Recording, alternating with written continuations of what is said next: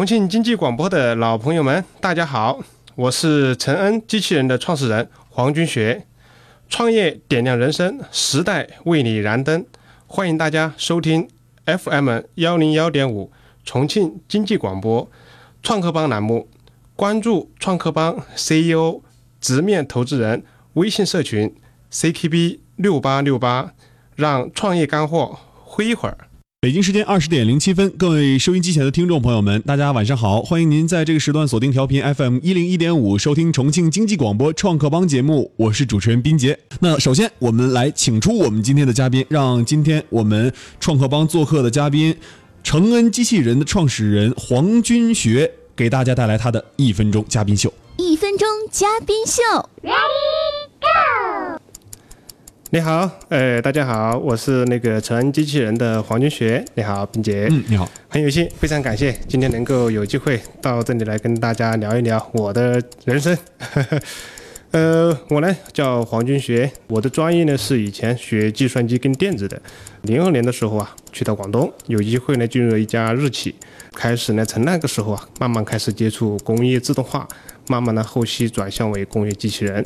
当然，工业自动化跟工业机器人也是我比较爱好的一个行业。直到二零一二年，在朋友还有以前的同事大家的一起鼓励跟帮助之下，就成立了成恩机器人。那么呢，也在二零一六年，那在重庆啊，我们也成立了我们的重庆的成恩机器人的分公司。所以说呢，有幸的能够在这里来跟大家一起分享我这些年的创业的走过的路，希望呢得到更多大家的支持跟点评，谢谢。 OK，感谢成恩机器人的创始人黄军学为我们带来他的一分钟嘉宾秀。其实说到这个你们的产品，我就特别好奇一点，哎，就是呃在这个工业机器人领域，你们从发现这个商机到开始着手去做，因为它是需要研发的，对的，它研发周期非常的长。对的。那这个研发周期跟它未来的一个远见，你是不是觉得自己很有往前看的这个感觉眼光？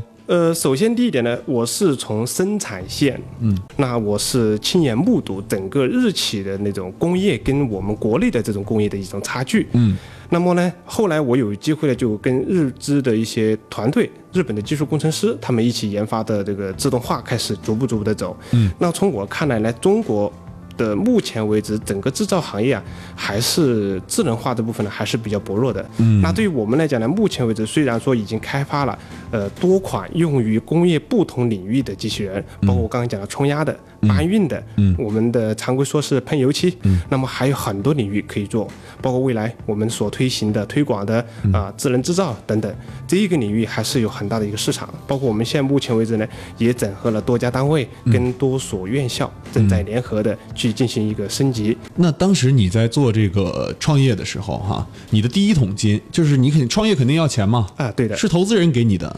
还是呃，说到这里可能有一点点笑话啊。我自己出来创业的时候，还是靠我自己的，包括爸爸妈妈呀、还有朋友多方面的支持。当时筹了多少钱开始做这个成恩这个呃这一块品牌的？最开始很少，最开始我看看三十万都不到。三十万不到的话，呃，这样一个研发工作基本上不太好做。呃，因为出来创业的时候呢，是我有一个团队出来，总共是七个人。啊，也就是你带团儿出来了，啊对我带团啊儿，出来那的这个就另说了。对对对对，说实在的，我们那个时候呃都是自己的一个团队，所以说最开始的人工成本相对来讲还是会比较小的。走到今天几年？一零年开始，一零年，七年时七间，年时间啊七年时间七个人剩下多少？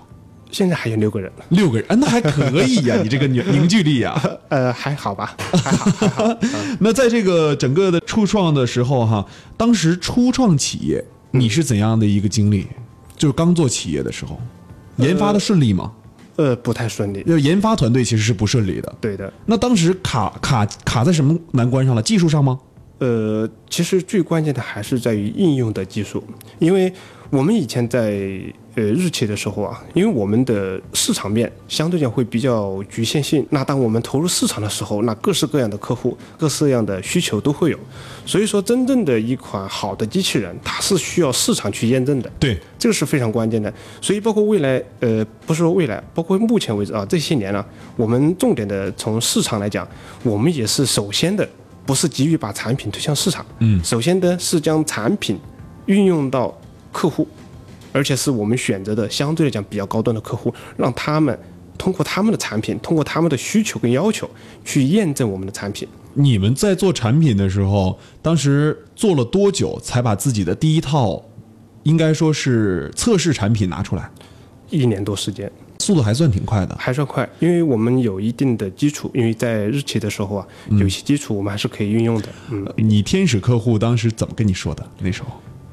其实那时候还是比较简单，他就跟我讲，呃，你能否给到我一个一个案例给我？如果有的话，那我就可以相信了，那我就可以投入你这个项目了。所以后来的话，我是请了我以前的老板，就是我以前在日企工作的以后、那个我们的董事长，因为我出来创业，他是他接受我出来嗯创业的，所以当时呢，他出来有帮我去做一些沟通，嗯，啊，虽然是日本，因为我我的日语还马马虎虎， 所以说我也做了一些的一系列的翻译啊之类的，所以这才让客户打消了这种顾虑。我们做出来这个项目啊，哎呃，从它的生产效率来讲，包括稳定性来讲，是超出了客户的预期，而且在那个后期的客户推广的过程当中啊，给我们带来了很大的帮助，包括后来呢，我们也成功的推广到，比如说我们大家常知道的像美的，嗯，美的，呃对嗯，对，像苏泊尔嗯等等，像这些大型的客户，他们都可以慢慢的去运用。第一单到虽然说是第一单，但是对于我们后期的那个影响力、市场的影响力是非常大的。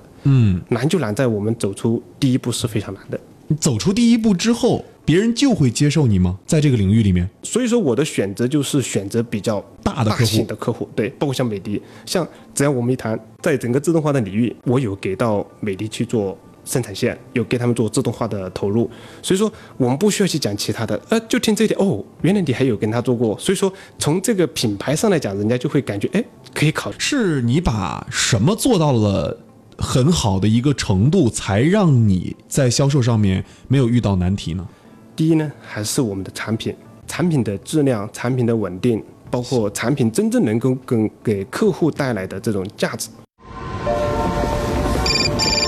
都市喧嚣，每天周而复始，纷繁复杂的社会带给你心灵的烦躁。只有在夜间，你才会放松心情，认真聆听。这时候，内心才会真正得到放下浮躁，静下心来。静下心来。FM 一零一点五，重庆经济广播创客帮，每晚二十点到二十一点。创业需要安静的思考，灵感在夜晚会凸显美妙，凸显美妙。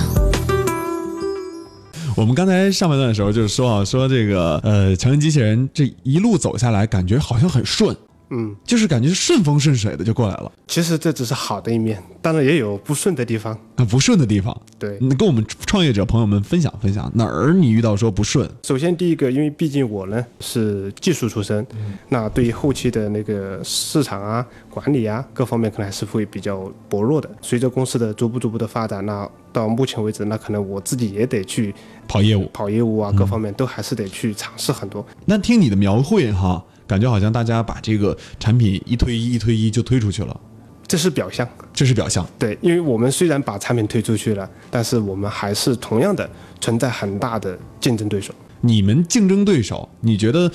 我们成人机器人跟咱们这个行业当中领先的这些竞争对手，这些朋友们哈，呃，一块儿在大做这个大市场，哎，呃，我们能从中分一杯羹的关键因素在于我们产品哪些优势？首先第一点呢，我们产品的优势，我刚才也讲了是一方面，对，其实更一方面的来讲呢，更重要的还是我们整个团队，因为我们不单单要把产品做好，而且我们的服务更要到位。包括像目前为止，我们的客户全国各地都有。那我们的工厂现在广东一家工厂，在重庆这边也有一家工厂。为了这么大的一个全国这么大的市场，那我们要把这个服务做到位，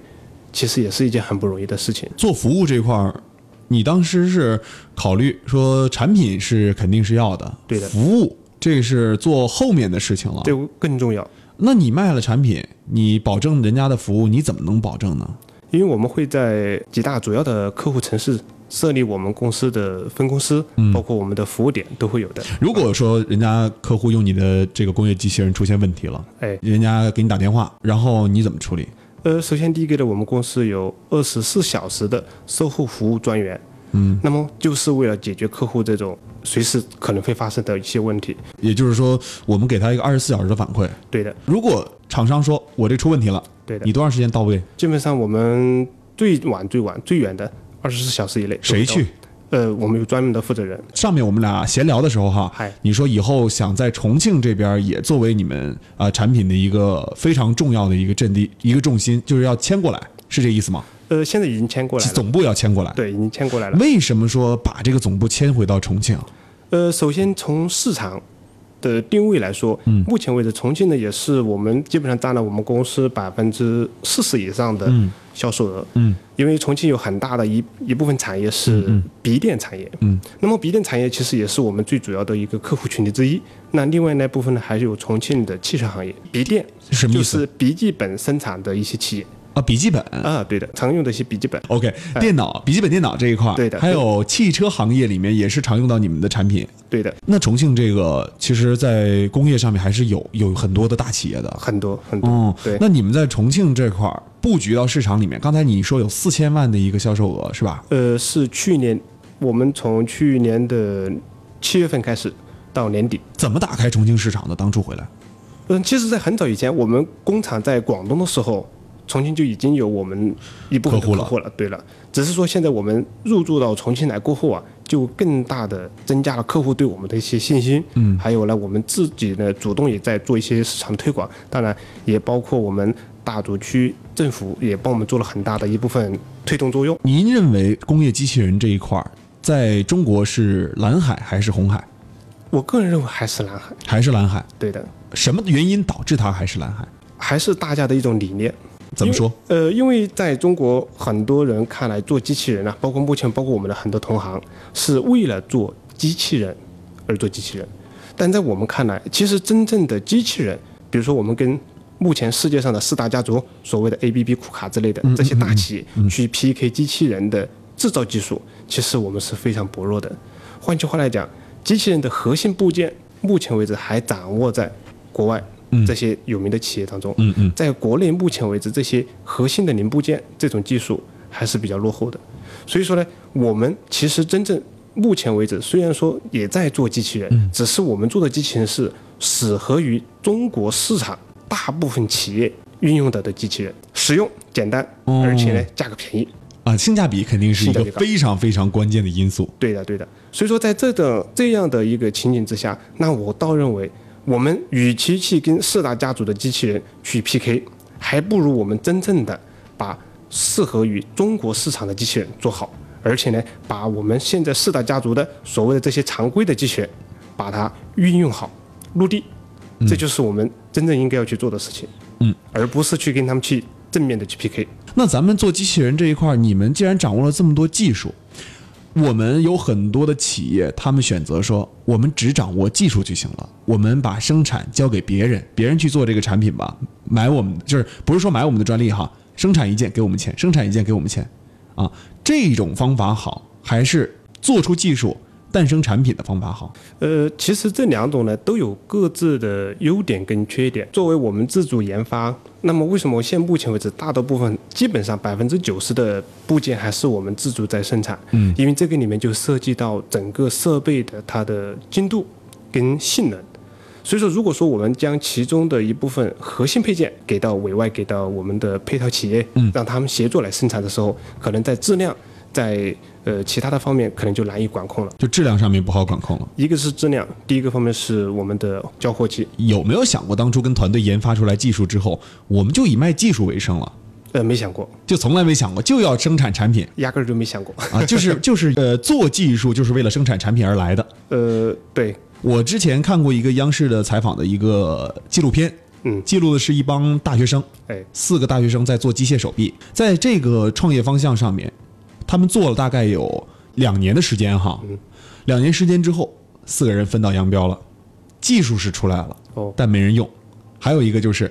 他们做这种技术没有钱去支撑，支撑不下来。你觉得他们失败的原因是什么？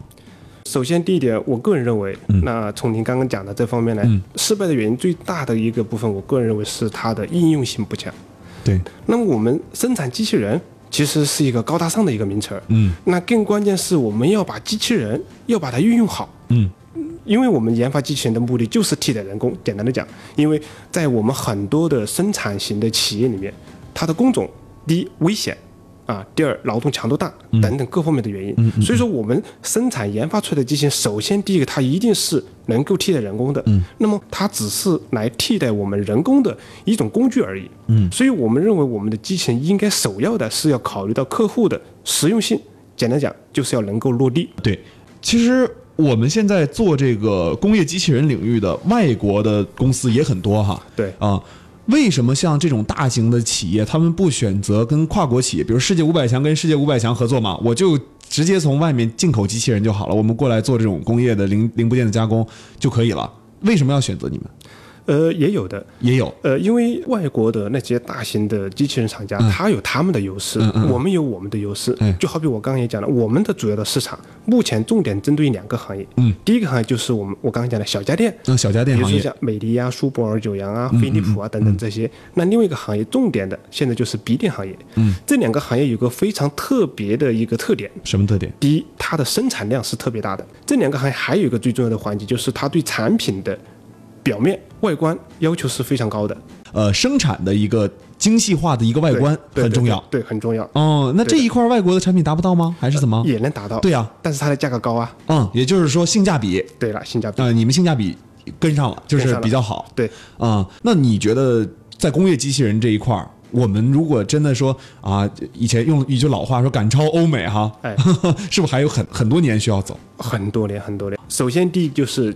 加工的那种精度、精密度。简单说，比如说我们这个机器人真正的它有一个非常重要的一个指标，嗯，简单的就是说我将一个物件从左边移到右边，嗯这是最基本的一个指标。往往国内的很多目前为止，比如说我们机器人里面有一个最重要的部分叫减速机，嗯，减速机呢它国产的跟进口的，首先第一个从精度来讲，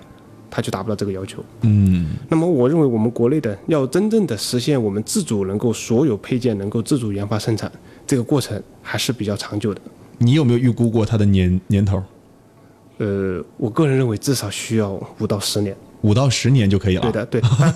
对，因为我们目前为止国内啊也有很多企业，嗯，他们已经在逐步逐步的走这条路线，已经在做。就是做更加细分化的领域，对的，就是研研究单个部件。单个部件。 OK，那说到这个，你们自己在我们的这个预告的海报上面说，哎你们的使命是帮助企业做转型升级这一块，儿，在你们的呃公司占比大吗？说企业的转型升级是什么个概念呢？这是一从一种提法是吧？一种提法，嗯对的，一种提法。因为我们要去将现有的大批量采用人工生产这种企业，逐步逐步的推向未来所谓的数字化的生产企业、智能化的生产企业。其实相当于来讲，它也是一种转型嘛。 你们不是做硬件的吗？软件你们也开发吗？嗯，也开发呀，因为我们现在要用到很多的软件啊呢。呃，来我做的我我指的是就是企业的他们在车间里面生产那一套流程的软件，你们也开发吗？嗯也要啊，也有啊，也有的，这是我们目前为止正在实施的整个路线。转型升级真的是这些人工密集型企业的刚需吗？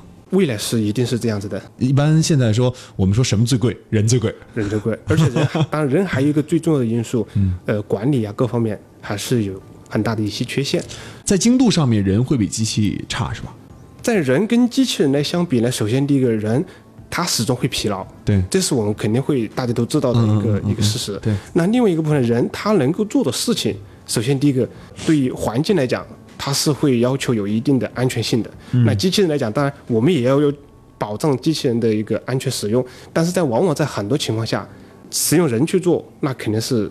不能保证的。嗯，其实说到这个呃机器人这一块儿，我们说工业机器人，在收音机前听我们节目的朋友们哈，哎可估计大多数都很陌生。是吧？嗯，因为说说到这一块儿，我都觉得自己是肯定是外行了嘛。因为就是做这个机器人，你说刚才我们都说说企业说招工难啊，我对们在这个预告当中发嘛，也对是我对们对对我们说的这个企业招工难，说人本人工成本的暴涨啊，什么对什么客户质量越来越高啊，机器人解决这些问题啊，对的，啊，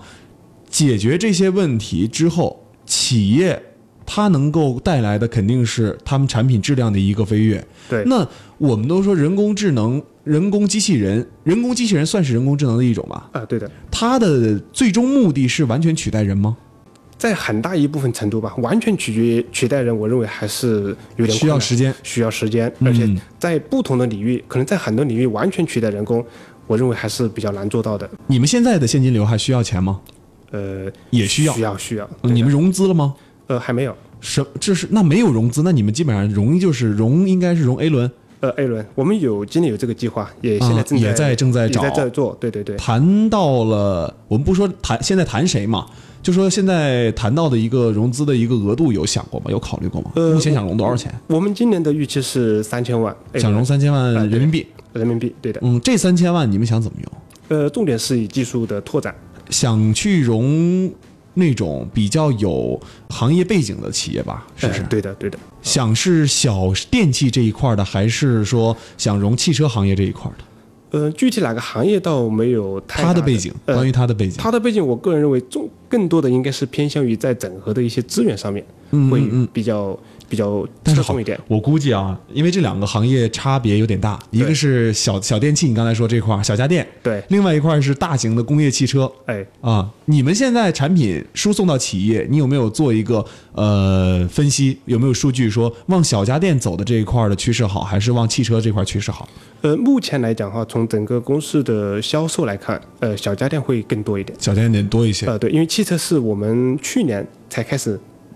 慢慢走的新的一个领域，那他们的机器人种类相同吗？相同，有一些是相同的。对，有一些相同，嗯，你从公司出来，这是你的第一个创业项目。对的。那第一个创业项目就做得这么好，自己有没有想到？我个人认为还差得很远，离我的目标还远着。哦不不，是是离离你个人的预期肯定是远的。对对对，啊、但是你刚才说到你们自己现在已经盈利了嘛？啊对，既然说盈利，那在财务上面肯定应该很好看了，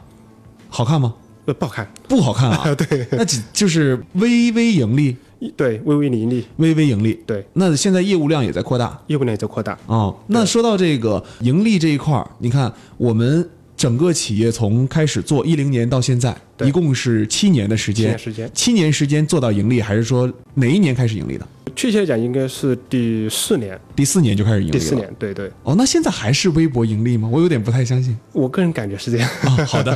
个人感觉。啊，那在创业这一块儿，我们来说一说你自己创业了大概七年的时间。呃，这七年的时间跟你当时在日企上班的时候有什么不同？首先第一个感觉是人更有自信，时间更充足，当然更有责任感了。别人高攀不起了， 开个玩笑、啊。哎，那除了这个，刚才你提到这几点外，人更有自信，更有责任感了。啊，对，你跟我们收音机前的创业者们也分享分享，这是我们老生常谈的一个话题哈、一哎每个嘉宾都会问，就是说创业这个事儿对于你而言，嗯，它意味着什么？创业，我个人认为分几个阶段。嗯，在创业开始的时候，嗯是会很新鲜，感觉非常开心，甚至感觉非常有梦想。但是在创业的过程当中呢，会感觉到非常的压力会很大，可能也会有迷茫，也会感觉到很痛苦啊，很多感受都会有，错综复杂。包括我自己在内，曾经也想过，算了，放弃吧，因为太累太累了。第一个阶段是痛苦两个字可以形容，啊，对的。第二个阶段呢？第二个阶段，我个人认为可能会慢慢的会有一些成就 感，啊，慢慢的会有一些成就感，让自己感觉到会越来越有方向，越来目标越来越明确。嗯，但是呢，当企业又发展到一定阶段的时候呢，突然又发现，哇，压力好大呀，又会面临新的挑战。第二个阶段如果让你用一个词形容，你觉得是什么？